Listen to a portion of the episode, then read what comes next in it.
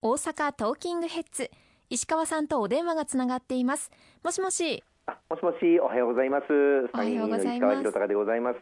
今週もよろしくお願いいたします。よろしくお願いします。今週は電話での参加になります。ご迷惑かけますが、どうぞよろしくお願いします。よろしくお願いいたします。さて、まずはオープニングでもお伝えしましたが、昨日さんがつじゅういちにちは東日本大震災からじゅういちねんという節目でした。そうですね。改めて、はい、石川さん、その思いをお伝えいただけますか。はい、じゅういちねんまえ、にせんじゅういちねんのさんがつじゅういちにちじゅうよじよんじゅうろっぷん、東北東日本大震災が発生をいたしました。もう今でも忘れることのできない大惨事でありましたし、亡くなられた方がいちまんきゅうせんななひゃくよんじゅうななにん、行方不明者がにせんごひゃくごじゅうろくにんと、阪神・淡路大震災の死者がろくせんよんひゃくさんじゅうよにんという規模と比べても、あまりにも多くの方の命が亡くなられた大災害でありました。震災後、何度も何度も被災地に通わせていただきましたけれども、引き続き被災者の方々の心のケアなど残された課題もありますし、特にあの福島県は、まあ、第一原発の事故からの復興再生、まだ帰還することのできない地域もあります。こうした地域での避難指示解除を着実に進めていく中で、復興再生に向けた動きがこれから本当に本格化していくという状況なんだというふうに思います。先日、あの公明党の復興会議をそれぞれ各地であの行わせていただいて、私は残念ながら行けなかったんですが、あの参加をした山口代表、石井幹事長から現地の状況を聞いたときにですね、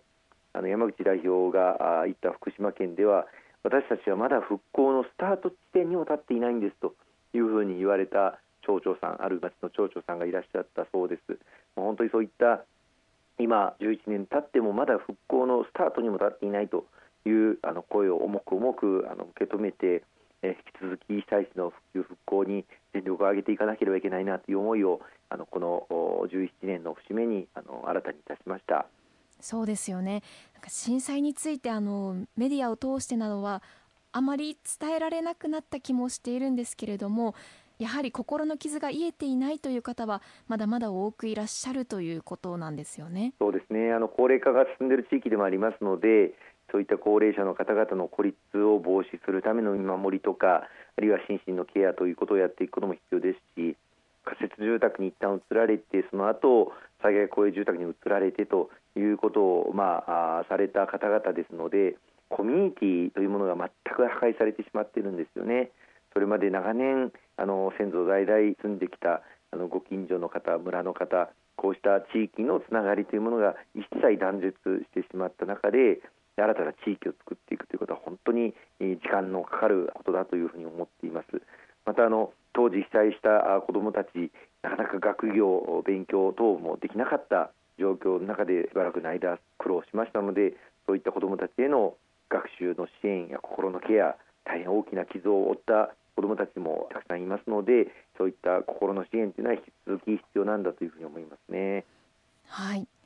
さて、今予算案の審議中ということもあるんですけれども、お伝えしたいことがたくさんあると思います。はい。その中でも今週はとおかに予算委員会集中審議で質問に石川さんが立たれました。はい。テレビ中継もあった中での質問となりましたが、ご自身の評価はいかがでしたでしょうか。ありがとうございます。あのさんがつとおか木曜日にあの予算委員会集中審議に質問に立たせていただきました。まあ、久しぶりに エヌエイチケー の中継が入り、そして岸田総理、他関係閣僚に質問させていただく機会をいただきまして、大変緊張いたしましたけれども、日頃多くの皆様からいただいているお声をですね、少しでも国政に届けようという思いで全力で臨ませていただくことができました。まあ、持ち時間さんじゅっぷんと今思えばあっという間にあの終わりましたけれども、数多くの前向きな答弁を引き出すことができたというふうに思っています。はい。それを今日の番組で詳しくお話を伺いたいんですけれども、はい、まずは石川さんは公明党安全保障部会の部会長をお務めでいらっしゃいますので、今のウクライナ情勢からは目が離せない状況だと思うんですけれども。そうですね。はい、あのまず委員会でもこのことを指摘させていただきまして、ちょうどあのロシア軍によるウクライナ侵略が始まってからにしゅうかんという時でしたので、このにしゅうかんという節目にあって改めてロシアの軍事侵略を強く非難をテレビの前で全国民の皆様に向かって私からあの言わせていただきました。あの国際社会の度重なる警告を無視して、行われている、まあ、暴挙でありますので、一日も早くロシア軍、そしてプーチン大統領は破壊と殺戮行為を直ちに停止しなければならないと思いますし、即時停戦、まあ、様々な停戦に向けた国際社会の働きかけ等もありますけれども、即時停戦に応じて全ウクライナ領土から完全撤退するように求めさせていただいたところでございます、はい、合わせてもうにひゃくまんにんを超えるウクライナ人が国境を越えて隣国に避難をしています。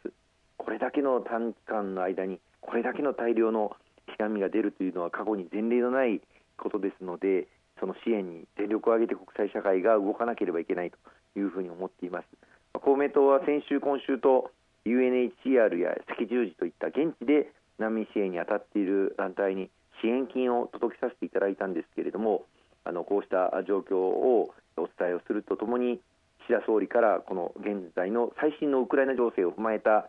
収束への決意を伺わせていただきました。なるほど。またあの日本国民の生活への影響として燃料費の高騰が挙げられると思うんですが、そうですね、この燃料費の高騰があると物価全体の高騰を招きかねない事態とも言えるかと思いますが、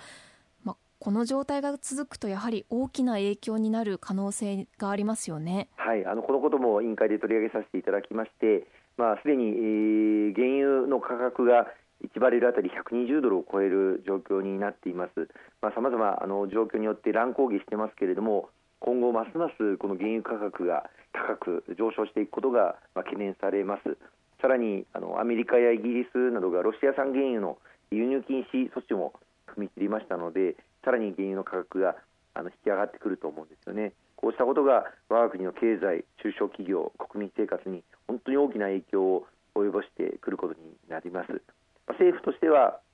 この燃料価格の高騰対策として激変緩和措置というものを取っていまして、ガソリンの平均価格がひゃくななじゅうにえんを超えた分を燃料の元売り事業者に最大リッターあたりにじゅうごえんずつ支払うということをやっているんですが、これはもともとリッターあたりごえんだったのをにじゅうごえんに